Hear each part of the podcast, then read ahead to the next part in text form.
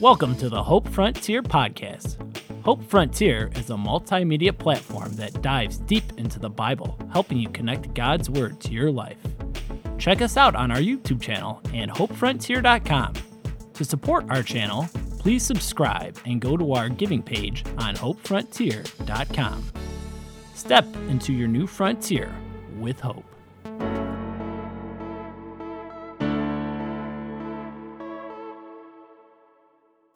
Hey, everybody, welcome back to the Hope Frontier podcast. This is Phil, and I'm really excited to get into the third chapter of Ruth.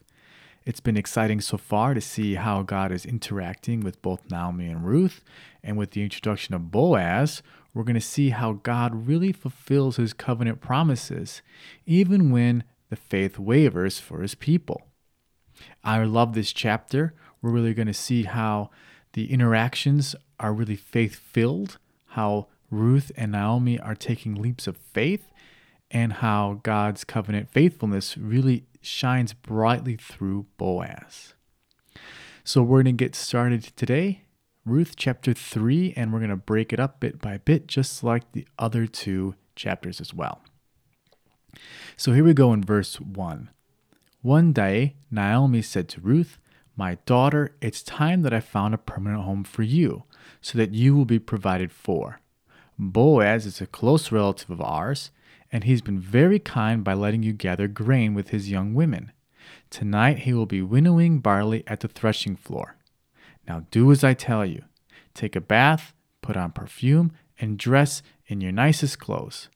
Then go to the threshing floor, but don't let Boaz see you until he's finished eating and drinking. Be sure to notice where he lies down, then go uncover his feet and lie down there. He will tell you what to do. So that's the first paragraph. This is Naomi speaking to Ruth. So, as we saw in the second chapter, Ruth was the one who was really fulfilling her covenant promise with Naomi. She was going out to provide for her mother in law. She promised her that it's my duty to take care of you. And now, Naomi's doing the same thing with Ruth. It's opposite.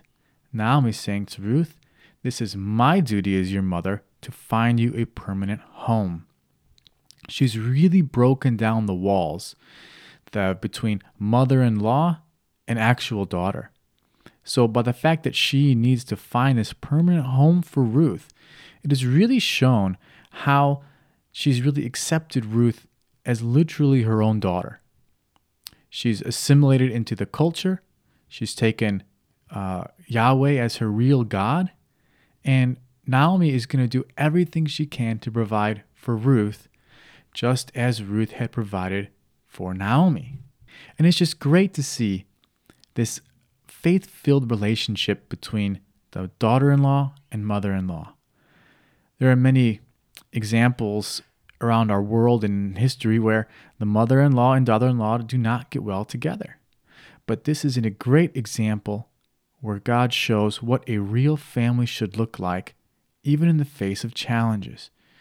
They are stronger than ever before, and they see each other as one cohesive unit. So it's just an amazing amount of grace and love and care that they're both showing to each other, full of faithfulness that God's going to do something. So, here, once again, just like chapter 2, we see Naomi's building her faith again, building her faith believing that God's going to do something. She makes the claim that Boaz is the close relative of ourselves. So, once again, she's not saying Boaz is my close relative, therefore he must do this. No, no, no. Once again, she's saying our relative. Ruth is now seen in Naomi's eyes as her own daughter, fully integrated. So, even the language she uses is very strong, showing how much connection they have together. Now, for Christians around the world, I think this is something that we really need to take insight from the Bible and apply it into our lives. Because as we're all part of God's family, we're all relatives and we're all one cohesive unit. It's all too easy to get distracted by what we want, by what we think is best, and, and just by the circumstances.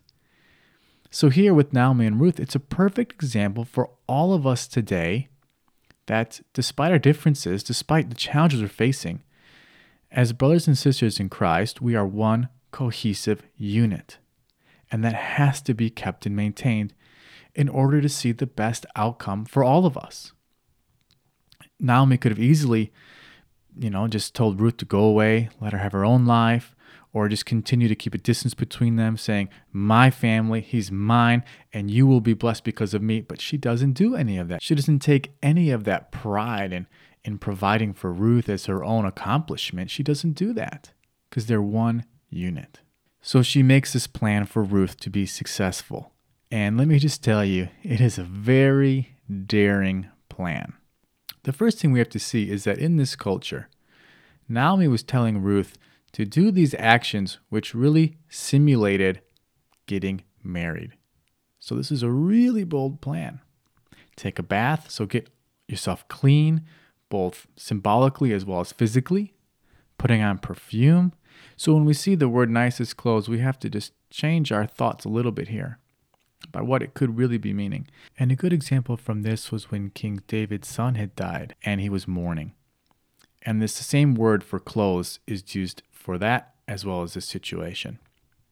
So, most likely, what happened was that Ruth was wearing her clothes of being a widow, her mourning clothes, because she came back from Moab to Israel. She was probably wearing those clothes which would have signified that she is in mourning and that she is a widow.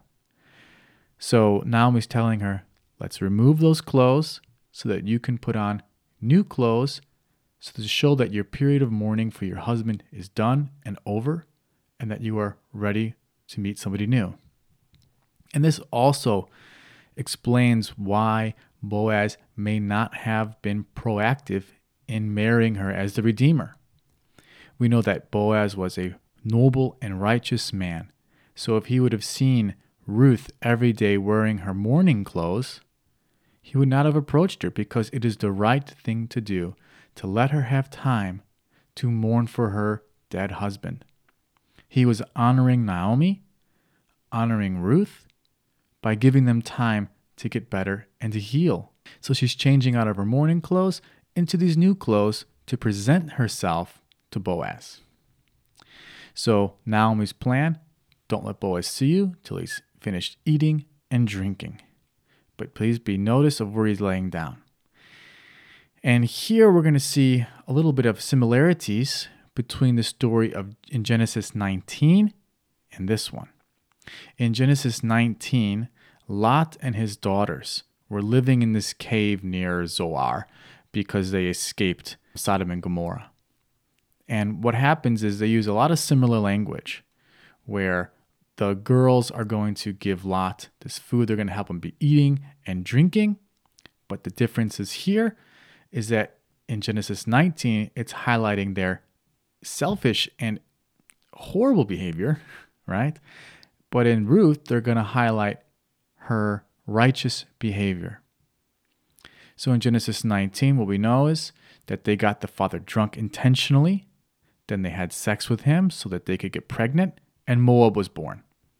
Right? So you see Moab here, and she's a Moabite. So one is the example of Genesis 19, which is unfaithfulness and going against God's ways. And in the book of Ruth, it is showing how even foreigners, especially someone who comes from a line of unfaithfulness, can be seen as faithful in God's eyes if they do what is right. So Boaz doesn't get drunk. The plan isn't to get him wasted and take advantage of him. That is not the plan at all. Actually, what's really referring to is Boaz is fulfilled and thankful for God's provision so back to the beginning of the chapter one, there was famine. So now he's fulfilled and thankful for God's uh, blessing for this this harvest, and he's enjoying God's faithfulness to his life. So he's feeling good. And it gets a little tricky in verse 4 where she uncovers his feet. And what we really know is that Ruth is someone who is noble character. Unlike Lot and his daughters in Genesis 19, where they basically tricked the father into having sex with them to have a baby, which is really wrong. We know that Ruth isn't like that, and the parallel in between these two stories is very strong. So a lot of people think that perhaps this is a euphemism for, you know, she took off his clothes and had sex with him, but that's most likely not the situation. Probably what she did was in this culture, she probably came up to him when he was sleeping. She wanted him to maybe pull up his robe until about, let's say, the swimsuit line. Okay? Because uncovering his feet could also mean his limbs, could also mean thighs, um, even his genital area. It's, it's, a, it's a wide range of area. We do know that since he was a noble, honorable man, most likely Ruth did not want to bring dishonor upon him by exposing his nakedness. Right? We know that his reaction is going to be one of favor and goodness. So, if she was doing such a lewd act, he probably would not have reacted the same way. But there still was a lot of really strength and assertion of what she's doing. She's still going to him, and most likely she is pulling up his robe in a symbolic way to show that she wants to be with him. And of course, be with him in the marriage setting. So this way, she is showing her intention, but she's letting him keep his honor, she's letting him keep his dignity and his reputation, which really goes in line with what she is and shows the strong parallel between Genesis 19, where Moab was seen as unfaithful and disgusting. So here, Ruth is the opposite. She's righteous and good. And I love the parallel here because it really does show us that no matter what our background is, no matter where we have come from, God still looks at our actions and behaviors today. And that's how we live our life with God. So let's not get stuck on, on our past and what things had been in the past, but rather we're going to focus on what we can do today and how we can live righteous today. So, this plan is really riddled with ways it can go poorly. okay? The first way it could go poorly is that by approaching uh, Boaz at nighttime, he could think that she's just some prostitute and just try to have sex with her, and that's it, which would be a horrible thing for Ruth to happen. It would be disgraceful and it would just ruin everything she's working for. That's the first thing. The second option is he could see what she's trying to do and how bold she's being and get disgusted by her actions and shoo her away. He doesn't have to get married to her. There's no legal obligation that is forcing him to get married with her. So, the least likely outcome is that he will want to marry her. It's the amount of faith that these two women had that God would not let them fail, that God would use Boaz, and that God would really show his compassion just through this man's life and actions. And that's what they're believing in. Because if you think about what she's going to do, she's going to go to her boss, basically, right? She's working on his farm. So, this lowly, lowest of low worker is going to approach the highest position she can, asking to marry him. She is extremely poor and destitute. She has no way to live for herself. And she's going to ask a man who has tons of other options of women out there who would benefit him much more than her to marry him. She's already widowed. So when he would marry her and if he would have a child, the firstborn child would receive a lot of the inheritance already, which goes against his own name.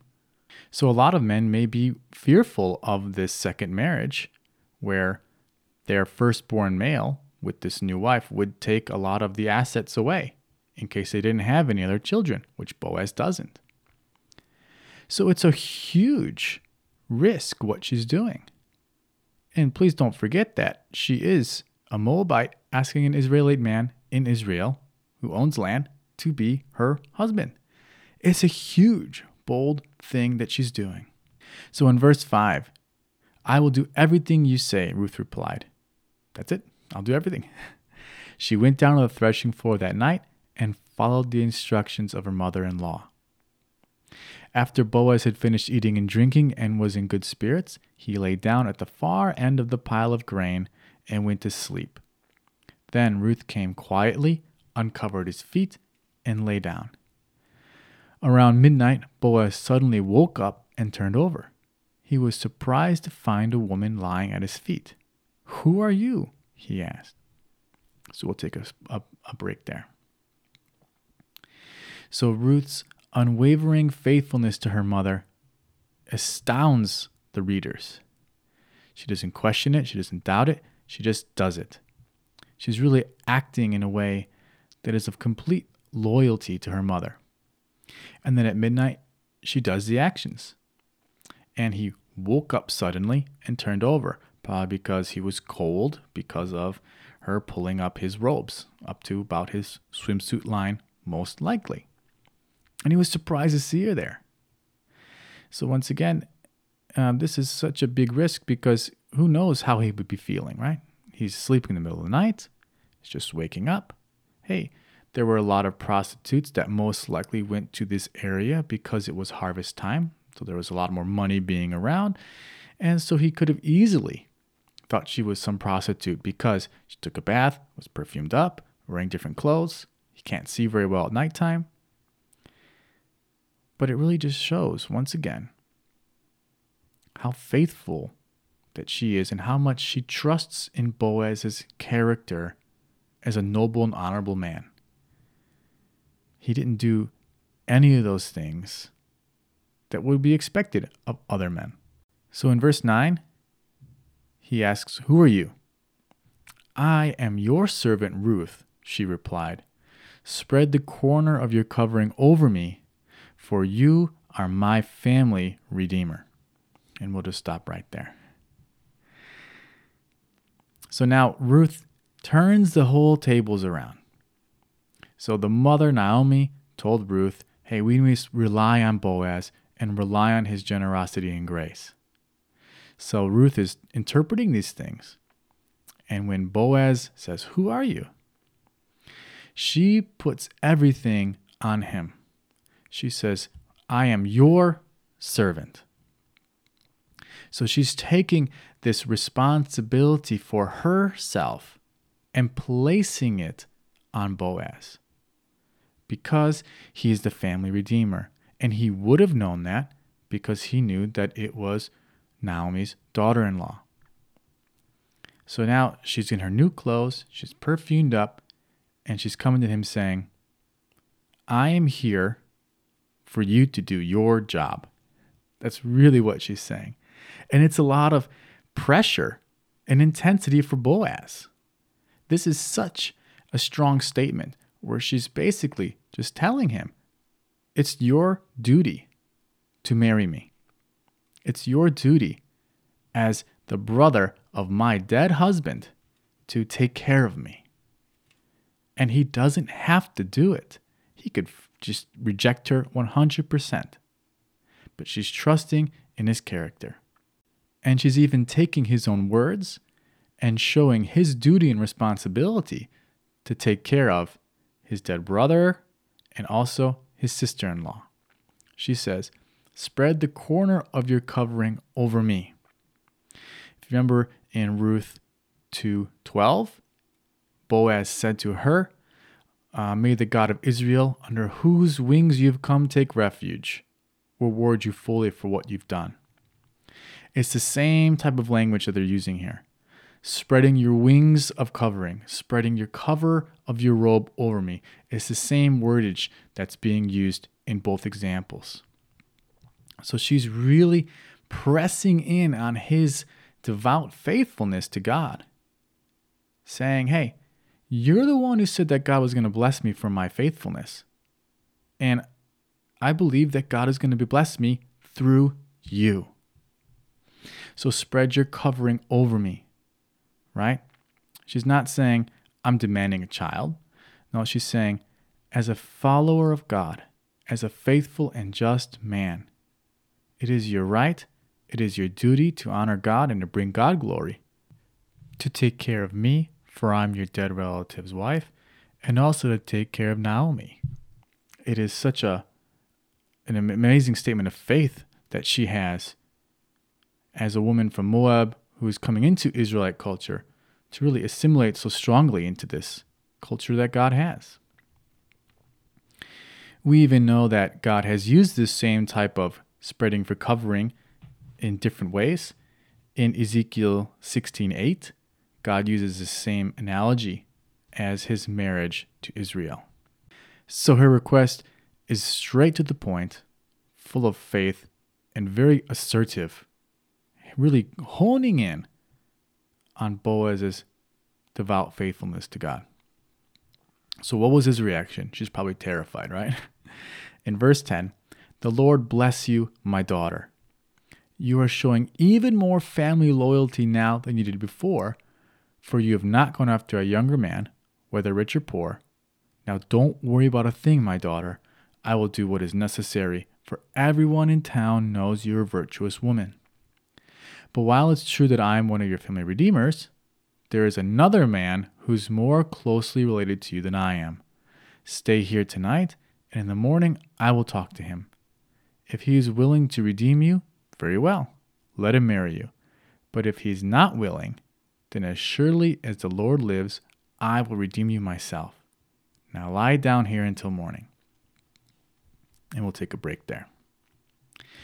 So Boaz's immediate reaction was, Wow, this woman is faithful. She is doing everything she can to fulfill her promise to God. And he loves it. So, what Ruth is really doing here is she's not thinking about herself. She's thinking about Naomi again. Naomi is the one who needs protection. She's not going to get married again. That's not going to happen. She's all alone. So Ruth is doing this in order to help her mother in law. And Boaz sees it. So, even more than just getting the grain for her at one time, Ruth is committed to providing for Naomi for the rest of her life. By marrying Boaz and coming into that family, she's going to bring Naomi with her, which really shows and highlights her covenant relationship with her mother that she made, which once again shows us the same kind of covenant relationship that God has with us. So everyone in town knows that she's a virtuous woman, not because she's going around parading herself before everybody else, but because she is the epitome of kindness, faithfulness, and blessing to Naomi. Her being this loving woman has really reverberated through the entire town because she's obviously the lowest of the low in the social status. She's got nothing to show for herself, but everyone can see through her actions her amazing character and heart. And so for Boaz, he sees this as a great opportunity to find an amazing, loving woman who would be faithful to the day he dies and would honor God on everything she does. But he does realize, hey, I got to make sure everything's okay. So please just just just just hold on a little bit until I can sort this out. So let's continue in verse 14. So Ruth lay at Boaz's feet until the morning, but she got up before it was light enough for people to recognize each other. For Boaz had said, No one must know a woman was here at the threshing floor. Then Boaz said to her, Bring your cloak and spread it out. He measured six scoops of barley into the cloak and placed it on her back. Then he returned to the town. When Ruth went back to her mother in law, Naomi asked, What happened, my daughter? Ruth told Naomi everything Boaz had done, and she added, He gave me these six scoops of barley and said, Don't go back to your mother in law empty handed. Then Naomi said to her, Just be patient, my daughter. Wait until we hear what happens. The man won't rest until he's settled things today. So Boaz's reaction was not of self interest here. Boaz's reaction is always keeping Ruth in the light of purity and faithfulness. He tells her, Wait here, but you must go before anyone can recognize you.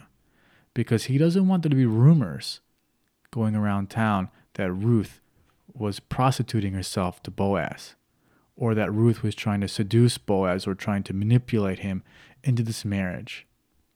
That would go against everything both of them stand for and would ruin their reputations. So Boaz is looking out for Ruth's best interests the whole time. But before he goes, he takes some more barley and puts it in her cloak. Now, why would he do that? Why would he do that? When we jump down to verse 17, he told her, Don't go back to your mother in law empty handed. And this is in contrast to chapter 1, verse 21, when Naomi said, I went away full, but the Lord has brought me home empty. So Boaz is fulfilling God's covenant promise through Ruth. So God is not going to just magically fill up these baskets of food for Naomi. God doesn't usually work like that, okay?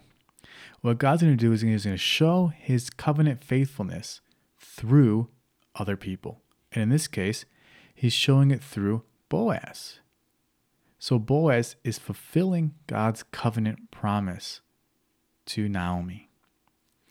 And so in our lives, I know that for myself, you know, especially, sometimes we just expect God to just provide miracles for us.